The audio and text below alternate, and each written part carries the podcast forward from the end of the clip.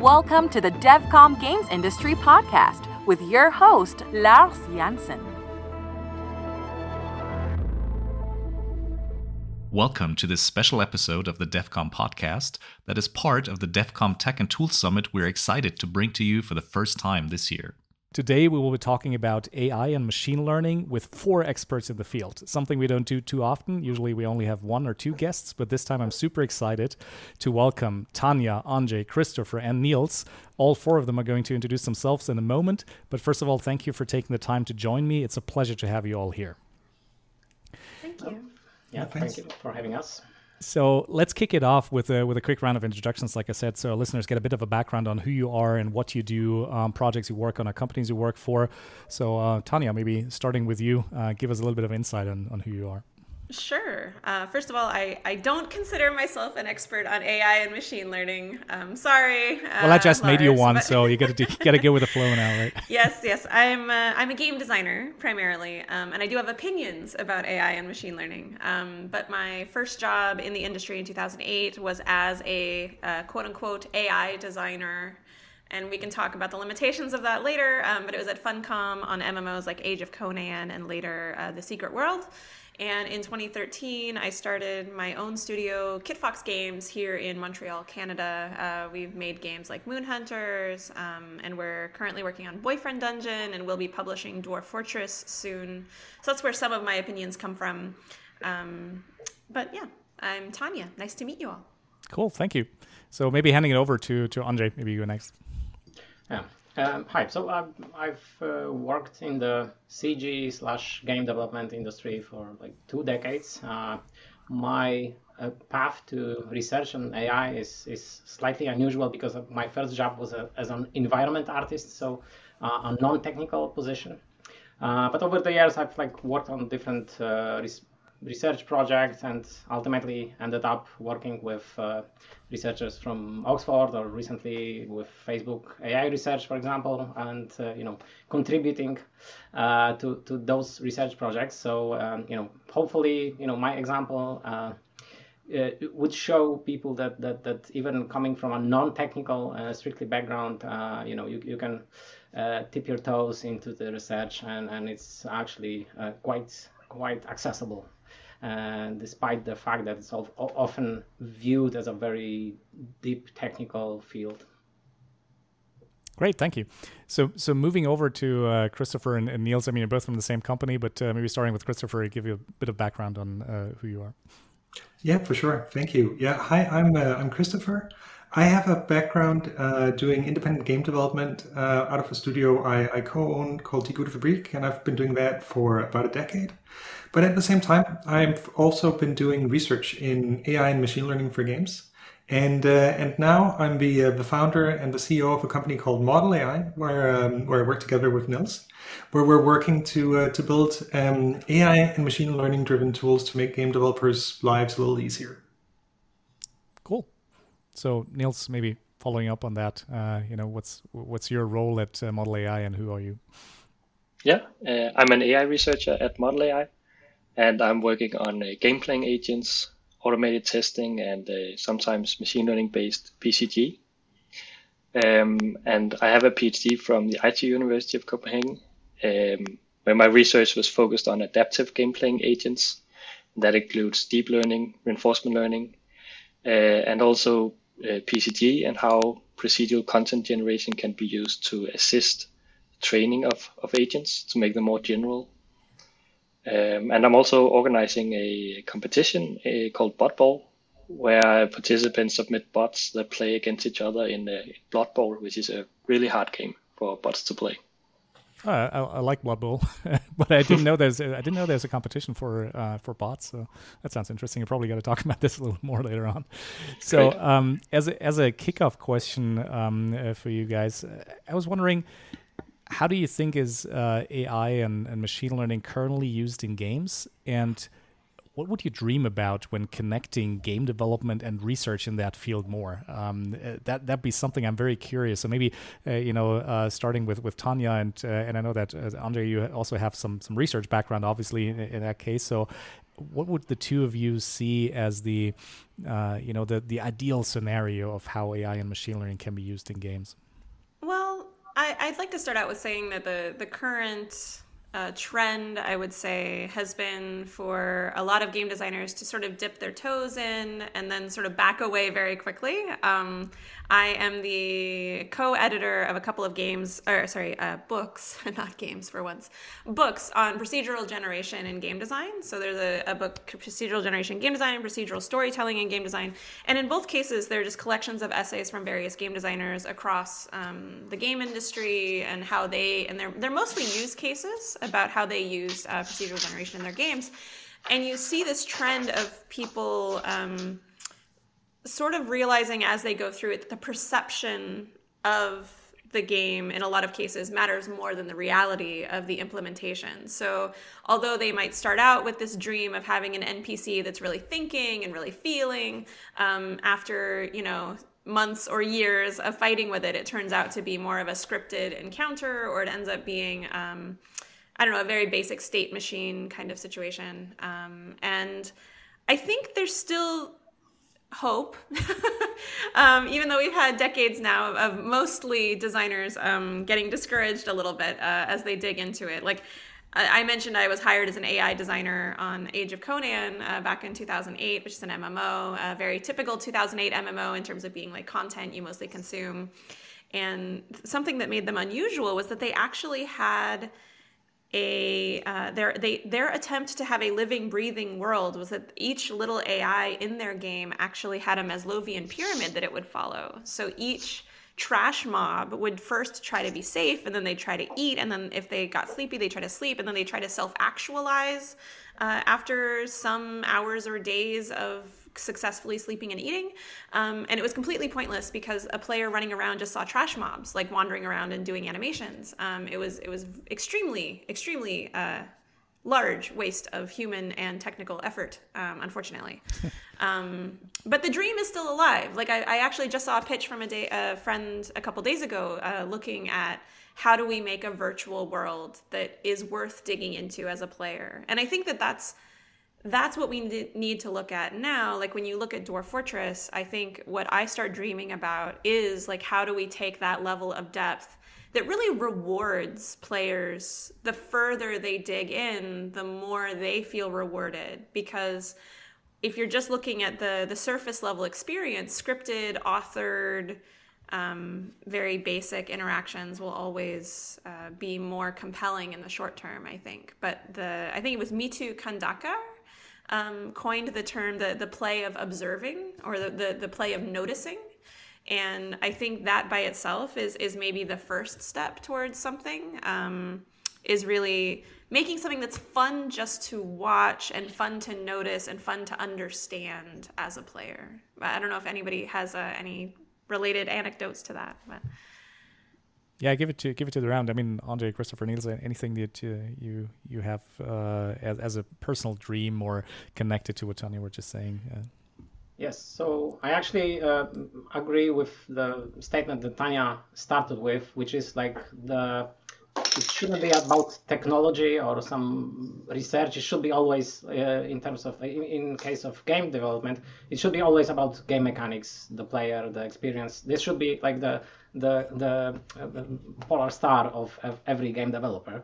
Uh, but what uh, the recent improvements in, in deep learning and machine learning uh, more, more broadly brought is some democratization of different stuff. So it used to be just an example from a different industry. My, my friend did computer vision in industrial settings, it, and it was like a, a year or two process to recognize something on a factory floor. And once in a while, a, a sun shined through a window, and the algorithm was like useless. But it was like a traditional computer vision methods. And now you just uh, you know show a bunch of examples of, of the object you're trying to recognize and the deep learning allows you to do it in like just like within days sometimes. Like obviously if you're going for production it will take a longer time to polish but you really uh, level the playing field uh, in, in many areas. And i think in game development the same case will be uh, uh we will see. And uh, you know, with my background uh, as a you know someone who created content for games, uh, a lot of my focus is around uh, automating content creation and also using deep learning for for uh, generating content. And I think we will see already see some glimpses of that, but over the next few years we'll probably see a lot of you know new tools, new ways of, of generating content. We briefly mentioned of of air uh, AI dungeon, and I think that that's one of examples where uh, the gameplay, the story is, is and, and the you know narration, everything is generated automatically. Um, and we'll see the same with uh, you know generating audio, generating um, you know uh, speech, generating uh, visuals, uh, and on top of that, that's like obvious in terms of AI as it used to be the the term used in game development. Uh, you know, we will move from you know just using simpler methods, which were work great, but uh, didn't go well with complexity. So doing a finite state machine uh, of a size of a spaghetti monster was like too much usually. so you had to like currently with reinforcement learning, we, we, we can try to do more interesting stuff, more nuanced interactions. And we also see some some you know glimpses of emergent behavior, which is like great. This is like the the, the nice little seasoning of on, on the game, which is sometimes like a, a bit of an unexpected uh, additional uh, you know gratification for the work put into the process. I can imagine. So it's actually a good segue into uh, what you guys at modl.ai are doing. Uh, so uh, what I'm curious is like you with with modl.ai, you help bridge the gap a little bit between research and game development. So, uh, I mean, you're bringing, um, you know, tools and and ideas into uh, the game development scene. So maybe you can, you know, talk a little bit about what you offer in that regard and uh, and how you see um, to the possibility to, um, you know, bring newer research into uh, into something that benefits the player experience in our games. Yeah, for sure. Um, I think at, modl.ai and, and also personally, I think there are sort of like three directions where you can take, um, you know, modern AI and in particular machine learning and do something new that you couldn't do before. Um, and so the first the first place where I tend to think about it is is automation. So uh, learning from demonstrations and automating things that normally that would require human humans to go through the same rep, uh, repetitive task over and over again. Um, the other area could be co-creation. So maybe uh, AI machine learning can assist you in making, you know, different kinds of content or different amounts of content that you couldn't on your own. Uh, learning from examples and uh, and learning from from what a human designer does to basically give you a gallery of stuff to choose from. And then the third one is is sort of like generation and also online generation, as it also sort of like applies to behavior. Um, and that's that's uh, that's where I agree a lot with what both Tanya and Andre said that um, that we're only sort of like starting to begin to see uh, how machine learning running actually in your game can give uh, game developers the tools to give you know players new experiences basically and i think we're, we're just sort of like on the verge of, of having some of these technologies being easy enough to use that people want to use them in their actual practice and I think we'll still need to see what kind of tools they are in terms of, um, you know, what kind of new play experiences they enable and how you work around them. So I think you know automation we kind of like that, that's easily understandable. We can take some of the things that, um, that that people have to do already, learn them and replicate them. That's that's what we're focusing on in model at the moment because um, there are a lot of like repetitive things in game development that could be automated. Co-creation is also relatively well understood, and that's also something that we're focusing on. But sort of like on the on the behavior and content generation on the fly, I think what we might end up seeing there are basically um, sort of like a new design vocabulary being built around what machine learning can do. Because often what you'll get from machine learning is a is a large degree of emergence. Uh, you don't really know what the model is is going to generate. You know, don't know exactly what character is going to do.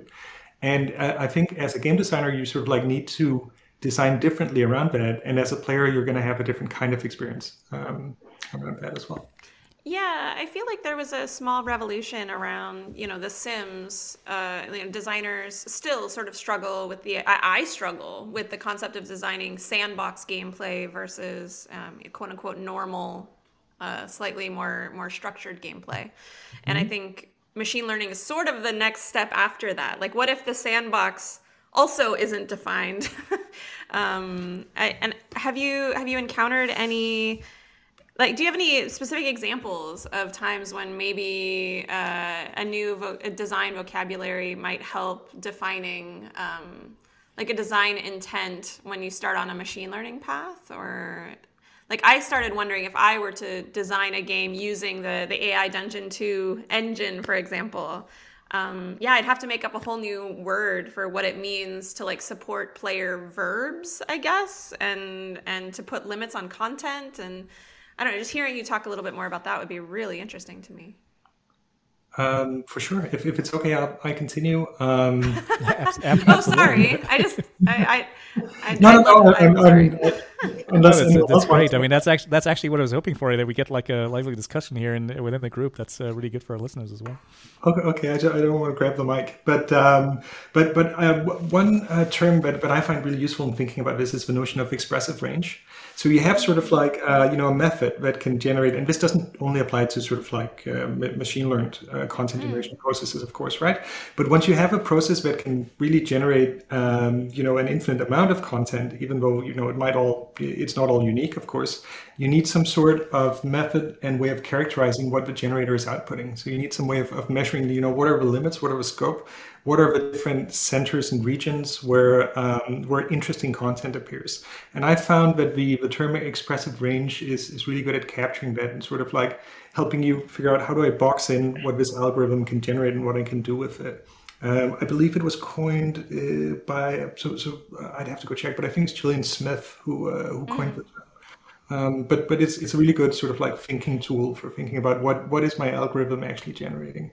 Yeah, I could think. I, I, imagine there's there could be a whole family of related terms for like areas where you want it to center generally, like the expressive center or the expressive target, or yeah, yeah. like lots of things in that. That's interesting. I have a follow up question to the um, automation part that you uh, were talking a bit about before, Christoffer. Um, so, what's typical task that uh, you know it gets automated with your tool set in in the games um, that uh, people use it for? Um, sure. What, what we're looking at at the moment uh, and what we're seeing the greatest demand for is testing basically and continuous QA.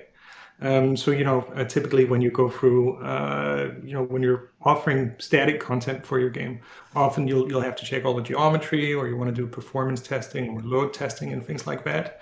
And we're finding that that's an area where you can you can offer something generic. So you can have you know a bot to sort of you know just run through a level and check all the content if you wanted to do that, or you can you can easily well relatively easily set up a system where you can learn from human demonstrations and then replicate it. Uh, so, so you know, typically you'll have you, when you're building a piece of content, uh, every time you change your game, you'll want to run through the same test over and over to make sure the game still works um, or you want to check every new level that you've offered, but everything in there works as intended. There are no holes uh, in the geometry. You know, a game doesn't crash when you go to certain areas, and and those parts we consider sort of like the first low hanging fruit in terms of, of automation. Mm, okay, I understand. So in in general, like as a as a follow up to that, where do you all see um, good examples right now in, in games that you've either personally played or did you work on where uh, AI is used in a maybe uh, not so basic way, but still, or especially because of that, adds to the game experience in a way that would not be possible without it? I'm just curious, uh, are there any cases where you would say they really stand out for you? And, and if so, what can we learn from them for game development in general? Yeah, maybe I can come in here. Um, so I think No Man's Sky is a really good example when it comes to AI and procedural content generation. generation. Um, and especially because AI is really good at exploring spaces. So if you define the knobs that we can we can change, um, what are the what are the properties of of the environment, then AI is really good at, at exploring and coming up with with um, with these different kinds of solutions in that space. Um, but it doesn't necessarily mean that those um, solutions that it comes up with are interesting uh, for human. So maybe the vastness of all the content that, that's generated can be impressive and be an, a really unique experience for a player. Uh, but it's very often, at least for me, different from a human designed uh, experience. You can, you can sometimes see the difference. And I think I think No Man's Sky is a good example where you sometimes miss the humanity in the design, but on the other hand, the, the machine design gives a new kind of experience experience that is super interesting. So this may be a game design uh, question I would have in that regard. Maybe, maybe Tanya for you, um, knowing that there's um, procedurally generated content and knowing there's also th- this potential issue that uh, that Niels was talking about right now that sometimes it might lack the the human touch to it. How do you kind of connect these two? So what is what is too much or too little uh, human touch to this? Uh, is it possible to uh, kind of somehow combine the two? And if so, how would you do it?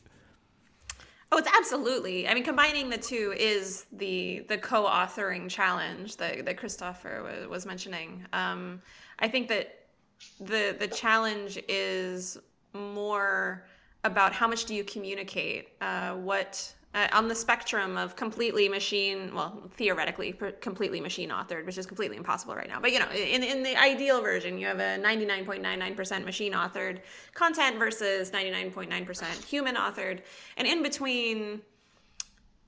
I think that players come with very, very different expectations based on who they think authored the content.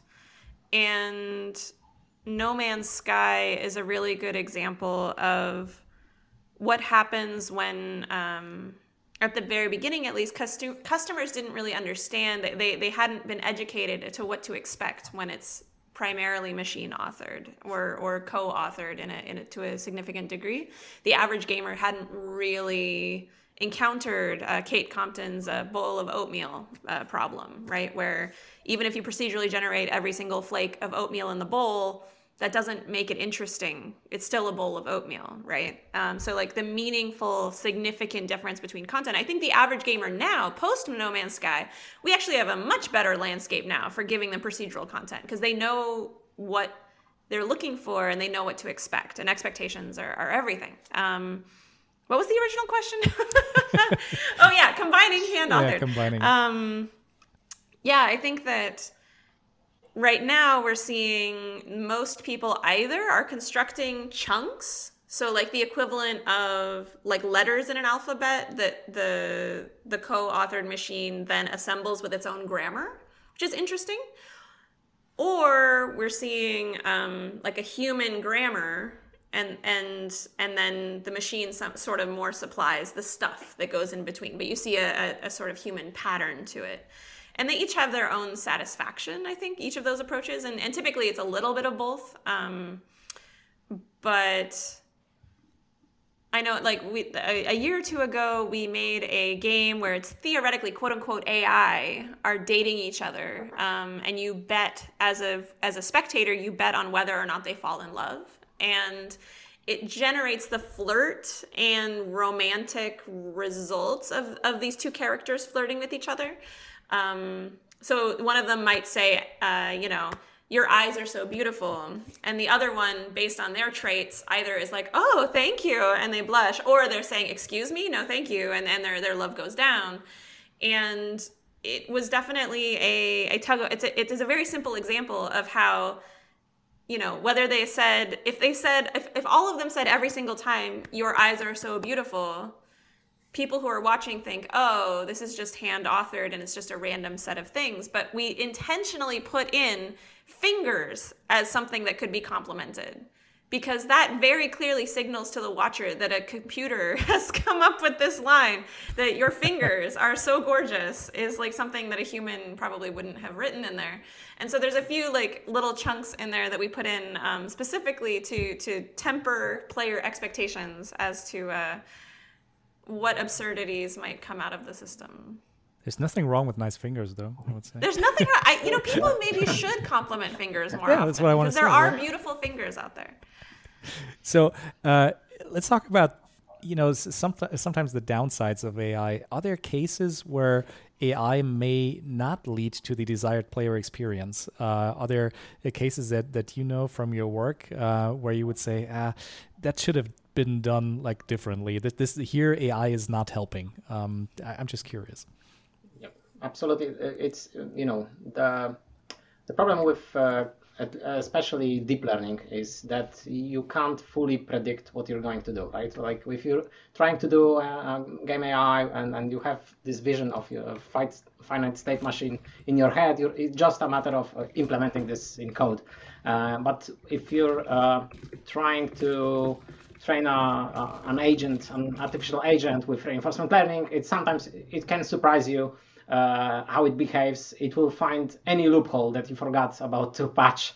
In terms of um, you know, there's there's there are great examples uh, from research like uh, you know. Uh, agents jumping over walls, uh, not following the maze, or something like this, like uh, finding bugs in the physics engine. So, so that you know, a lot of people might uh, find discomfort in this that, that it's not fully predictable and you, you can't uh, you know um, have a solid plan what will come out of it.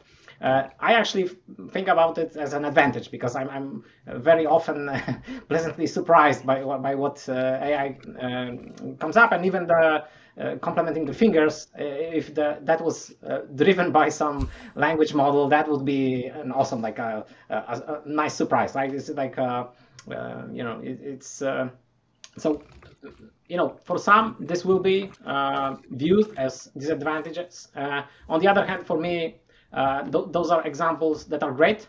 And that's probably why I, I, see more interesting projects coming from indie developers and especially like very small teams because, because they're, they're less risk averse, right? If you have like stakeholders, huge teams of hundreds of people and a pro- uh, full production pipeline that was proven over years, uh, you're probably less, uh, you know, um, willing to take a risk that, you know, in the end the AI will not do the right thing, right? So indie developers, I think, like uh, a lot of the innovation and the, and the novel gameplays, game mechanics that will come up, uh, come out thanks to the, you know, deep learning. I think it's it's still going to come from like completely sidelines and and and, and like surprising places because uh, you know those are the risk takers like the the, the pe- people who experiment with uh, new games so uh, you know again wh- whether it's a negative or a positive uh, depends on on wh- where you're standing and your point of view. Uh, you actually I, I gotta say tanya you're muted. We got to cut this later on. But I just I was going to say, honestly, if you look at the last couple of years of hits on Steam, for example, on PC, I feel like we are seeing an increasing uh, edge from system-driven games, and some of that is from multiplayer, but some of it is from an increasing uh, embracing of the unpredictability and and novelty of system-driven games. And so I think although most of those aren't quote unquote AI at this point. Uh, that would be the the natural next step of embracing um, unpredictability, chaos. Uh, you know, like when people ask me, "Well, what happens in Dwarf Fortress?" Like if they don't know. Um, how do you tell them what happens in Dwarf Fortress? You, you have little dwarves and they go insane after some years. And why do you play it? Because you don't know how they're going to go insane this time. Um, but there's such a rich capability for for other games that that really like you say if you have nothing to lose and you're an independent creative person who really is ready to to roll with what happens with this weird thing you make um, i do think that there's a whole whole slew of games that we're about to discover in the next few years so, what kind of knowledge do indie game teams need to benefit from the research and benefit from from what's out there right now? I mean, I'm wondering, is there a certain kind of role that you need to have on the team to in order to deal with that, or, or you know, based on probably what you guys do at modl.ai, is it so easy now that uh, you know the things can be done by even small teams of uh, of developers? Um, I think tool sets uh, are, are, a way to to allow developers more easily to to get some new AI methods into the game.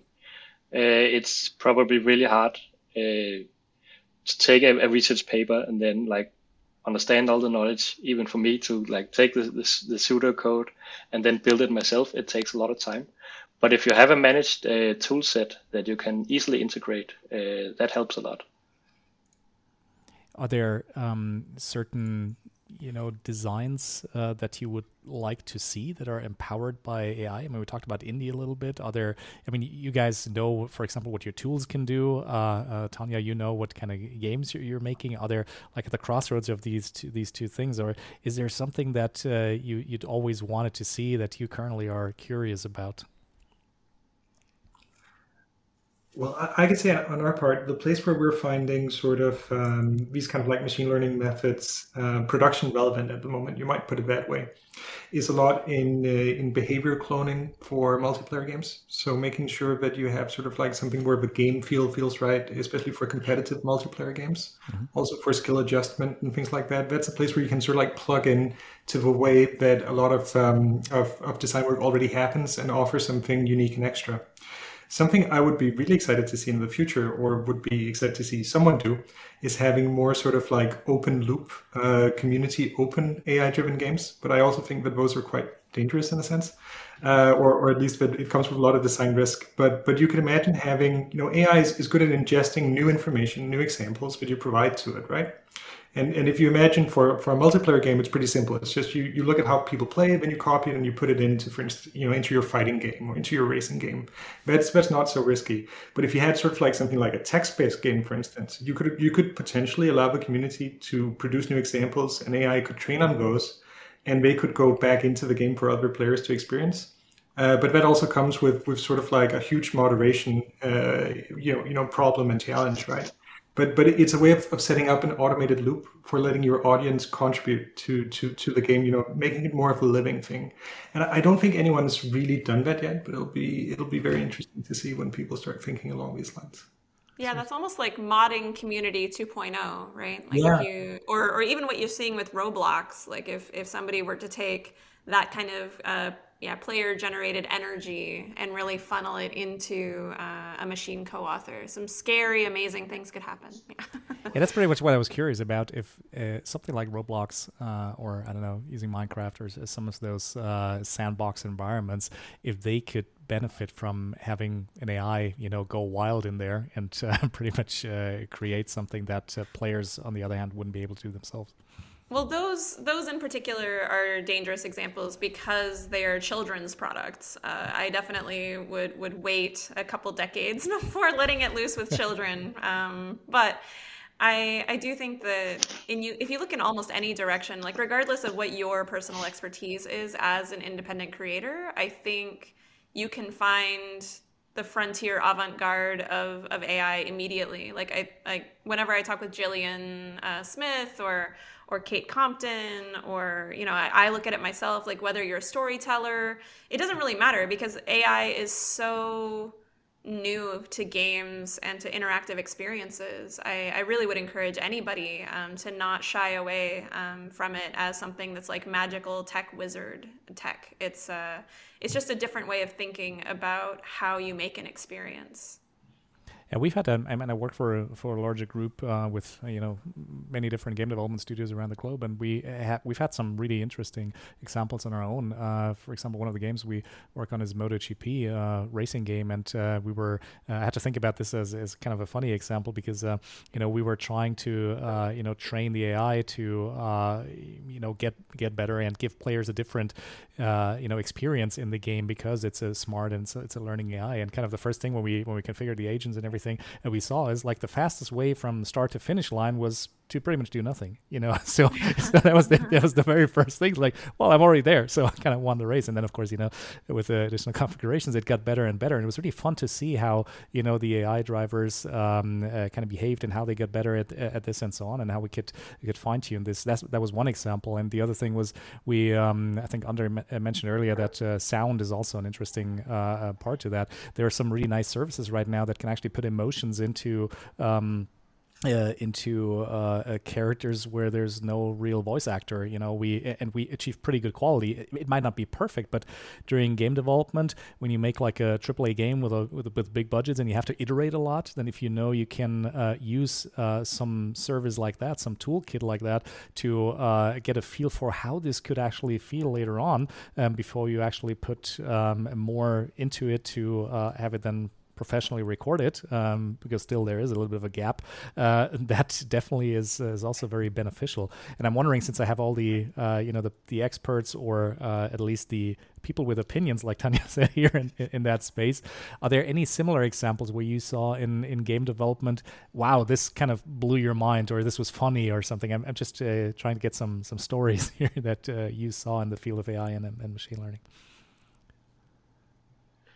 so may, maybe not a published game, but I've seen uh, a demo of uh, someone using uh, a language model GPT-3, GPT-2, I think, or three, but but uh, the, the the one that's behind AI Dungeon, uh, used in a VR game where you can just interact with. Uh, with other like NPCs in a more natural fashion. It was running slow and everything was like still not ready to be published as a game. But the experience itself, like like this really changes a lot of things because you don't have those scripted NPCs that just like, you know, if you come by and you click the right button and you and you just uh, you know it, it, has a three different pre-scripted uh, responses. Here you could just uh, approach a character, ask a question, it would uh, answer you know However, it uh, you know the, the the the algorithm running that um, NPC uh, you know decided to, but it, it it felt like a natural interaction, and I think like those little uh, you know magical moments uh, in games are very hard and very expensive to do with traditional means. And uh, you know that deep learning uh, revolution that was going through different industries uh, i think democratizes a lot of the things. So, so you mentioned like audio for example and having to record, uh, you know, um, re- record, uh, you know, every conversation in game. That meant that a lot of that richness was, uh, you know, only possible if you had like a multi-million dollar budget, a huge team. with being able to do it, uh, you know, automatically for uh, like some monthly subscription from some company, uh, this means that you know any indie developer is doing is able to uh, provide the same richness as, as as many bigger companies were previously able to do. So so this was uh, again a lot of stuff going on uh, uh as demos and and small samples. I think uh, like if we wait a year or two, this will end up you know on, on Steam on on other places.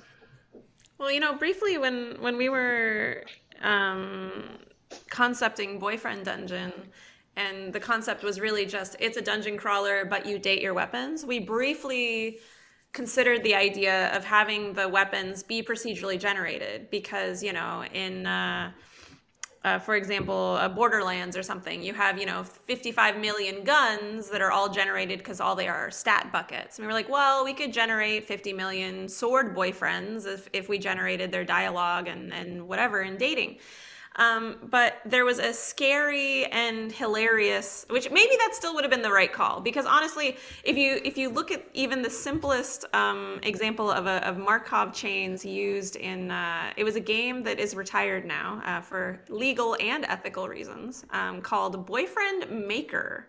It was a mobile game where a company uh, stole uh, as far as I know, they had no rights to it, but the you know it's it's debated whether it was in the Creative Commons or not. They they they took let's say uh, reams and reams and reams of forum chatter on a dating website, and they took all of it and fed it into a Markov chain generator. So you would text with your boyfriend, and he would text something back from that uh, dating website uh, corpus, and it was often horrible. You'd end up with your boyfriend on your te- on your phone texting you about like setting fire to your mother and and going on dates with your goldfish. It was just completely completely bizarre and it was amazing and I loved it. Um, but also without that kind of corpus, it, it was it was going to be kind of impossible to get interesting results. So we we shied away from that and went for authored boyfriends. But um, I do think that. Um, that that is an example of how even the simplest AI can can go off the rails pretty quick if you give it weird data to train from. Reminds me a little bit of an example I heard last night uh, in another talk uh, that's uh, currently South by Southwest Online is going on, and uh, you know there was about trends, and there was one talk uh, about um, you know somebody uh, pretty much collecting the data from social networks and using AI to create a, recreate a dead person, so people can have conversations with somebody who actually passed Oof. away based on their social media profiles, and I found this pretty scary actually to that that this would be possible. It reminded me a little bit of that because uh, you know it's it, there's there's probably some ethical boundaries to what we should do. And I just wanted to ask you guys: are, are, would you somewhere in, in games or maybe even beyond that kind of draw a line to what AI and machine learning should or should not be used for? Uh, I know it's a tough question, but I you know I got to ask you. Well, I, one, one thing that we discuss sometimes here, uh, and, and I think is like generally interesting, is sort of like um, you know ownership of examples that you put into games. So if we start training behavior, or you know if we start generating things, much like the examples that you just have, if you start generating from other people's examples, what does the ownership look like? And even if you cover that through you know EULA and you you kind of have the rights to all the data, how close can you go to an individual person? Uh, and, and then there's the other side of that. I think is like, um, and, and that's maybe much more, um, you know, close to what's happening at the moment in, in the industry. But if you're personalizing things toward particular users, I mean, that's that's a very common use of AI um, how much can you optimize an experience for an individual user? And how much can you you know control both their play experience but maybe also their um, you know guide them towards certain purchase decisions and other things that may or may not be great for them? Uh, i think those are some clear you know areas where uh, you, you'll find some ethical issues. What are um, i have a, another kind of question. So what are the tough genres for applying AI and machine learning? Are there certain types of games where uh, it's I don't want to say impossible, but very challenging to actually you know make an AI learn how to play? I, mean, I don't know, maybe RTS games or something like that. Are there any where it's really uh, challenging um, for for you guys to uh, you know um, make this work? Yeah, I think there's definitely a, a limit to to what a pure machine learning bot can can learn. With the methods we have today. Uh, and especially when you when you get into games such as real time strategy, um, there is a limit to how general it can be. Maybe you can train a bot to play well on one map, but if you have uh, hundreds of map and it needs to be general across all those, maybe even to new unseen uh, maps in your game, then it becomes really really hard. Um, and I think yeah, it, it comes down to like the the scale of the of the state space, how many situations in the game exists. Uh, and obviously, when you introduce a new level in your game, that creates a whole new space uh, of situations that, that your your bot can uh, can encounter. So I saw an interesting. I mean, it's limited um, application of AI, but um, very exciting for indie creators. Um, I don't know if any if everyone follows Liz England on, on Twitter. She was um, one of the designers on Watch Dogs Legion and uh, was involved in their AI design of, of, those NPCs. But she's working on she's she's out from that now, and she's working on her own things. And one of the things she was looking at was using the um, the generated painterly faces and then applying the um, animation procedurally to those faces. So you can have completely fictional people animated just from something that the, the webcam records from your own face. And so this it's a very, very quick, like in 10 minutes, she made five different characters all look pretty high resolution um, animations of looking around the screen and like the, she shows like putting it in the game. Um, it, it, was just a very uh, i don't know very timely. It feels like very early 2021 this is the state of, of open source ai that an, a creator can just go download a couple of things and now they have a, a face that can look around and, and it looks really good and, and nobody and they own the rights to it.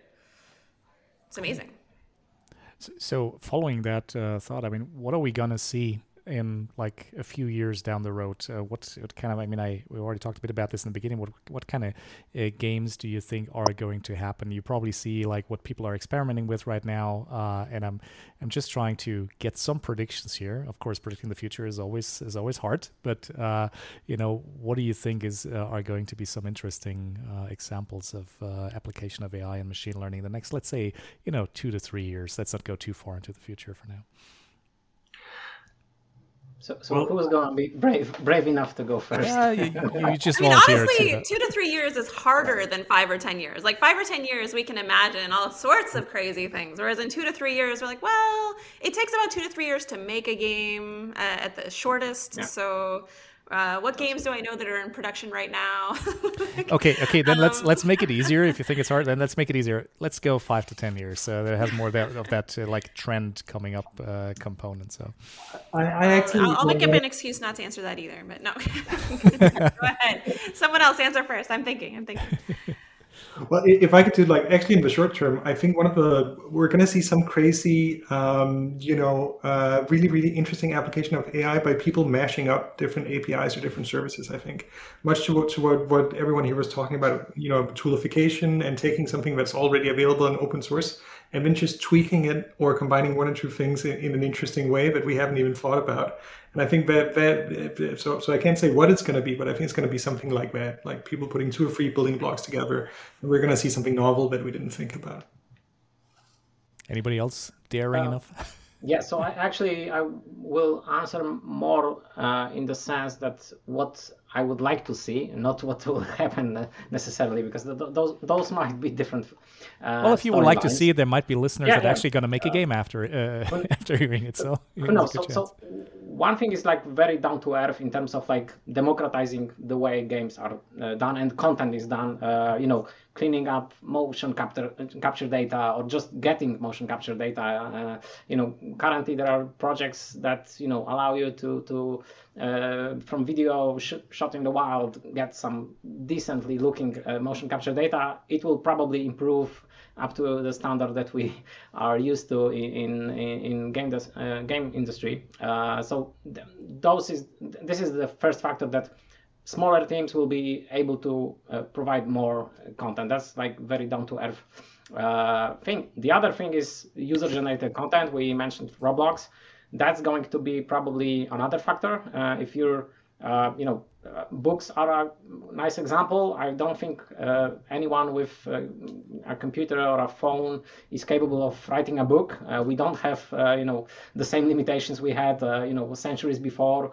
Um, so that type of artistic expression was democratized. I think like games will continue on on that path as well. And the third thing is, you know, Christoffer I think mentioned that in in the sense of games that uh, live and change and evolve over time so you have a better connection. So you, you return to a place and uh, you know npcs uh, remember you. They have some knowledge of what happened before and uh, you know games where you have a pet were super popular but still quite limited in, in, in the interactions you had. So i would expect again just using reinforcement learning uh, and, and other machine learning methods that this will improve and, and actually provide a lot of fun to a lot of people Oh, I absolutely hope that you're right. I mean, 1990, it's been 22 years almost since Seaman came out, and we have not seen a better pet since Seaman. How that is a crime that I hope indies solve very soon.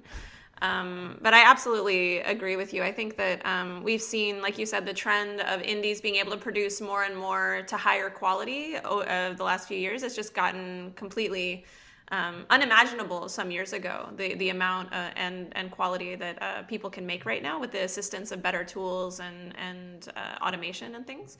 Um, and I, I hope that continues, even though it's scary as a competitor in the field. Um, I also think that you know, Dwarf Fortress, I'm, I'm sorry to go back to it again, but Dwarf Fortress has been very influential um, on game designers uh, of a certain age, uh, of a certain interest group up until now, and like RimWorld and, and even Valheim to some example, to, to some extent, um, you know, owe a little bit to that legacy. But I think that it's been mostly contained to you know base builders and things like that like you haven't actually seen deeper simulations yet and i think when it comes on Steam, it will it will be extremely influential to designers who maybe couldn't get into the ASCII version or or maybe were too young to have missed its sort of heyday 10 years ago or something like that. Um, and so I I would I would imagine in 3 to 5, 3 to 6 years we will see a lot more interesting, deep simulations of AI and psychology and um, civilizations and cities and things that currently people don't really approach because they're seen as too complex or they're not sure what the gameplay would be. Um, I think I think we're going to see a new crop of uh, of AI interested designers coming soon. So are we going to have an AI with us next time we have a, a, a, a episode two to this? you know, what what about conversational AI? Is that is that something that is going to be ready? I don't know in uh, in ten years, five years. I don't know. You so, could have invited Eliza. She would have, uh, you know, asked yeah, for your yeah. thoughts in return. But you know,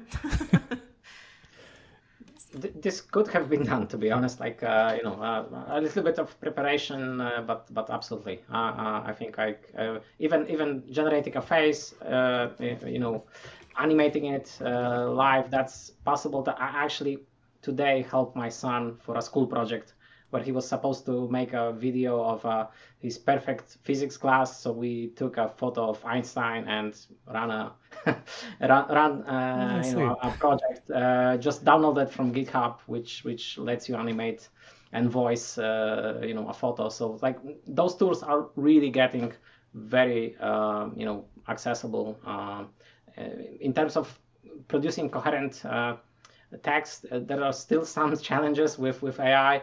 Uh, it's uh, you know sometimes it's like uh, you know talking to someone who had a few drinks. So sometimes they the coherence is, is overrated, right? Like yeah. like wouldn't players be kind of disappointed right now? Maybe in ten years they'll feel differently, but I feel like right now if you told them they're going to talk to an AI and the AI actually acted like a real person, they'd be disappointed because like what's the fun in that? I already have people to talk to. I don't I don't have an AI to talk to. I hope it's different.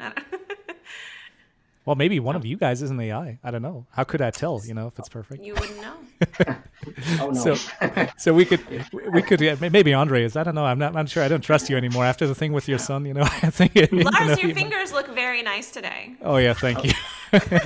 that gave you away so uh, I wanted to thank you so much for uh, you know taking the time to have um, like a, uh, a, deeper look into some of the areas that, that you work on today. Uh, I, I, know we can't cover everything in detail, obviously, but I hope it uh, sparked some curiosity uh, with our listeners and gave some inspiration to try out the possibilities that are already there or help contribute to taking it even further for for some of the game makers that are listening to this um, podcast.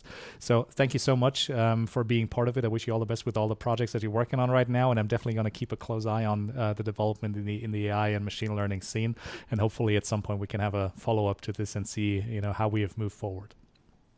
Thank you. Absolutely. Yeah, thank you. Thank, thank you. you for joining. Thank you for listening to the DevCom Games Industry Podcast, presented by DevCom.global, produced by Sven Vossing. Executive producer Stefan Reichart. Music by WeLoveIndies.com. Supported by Beyerdynamic, high quality headphones, microphones, and conference systems for professional musicians and gamers. Made in Germany.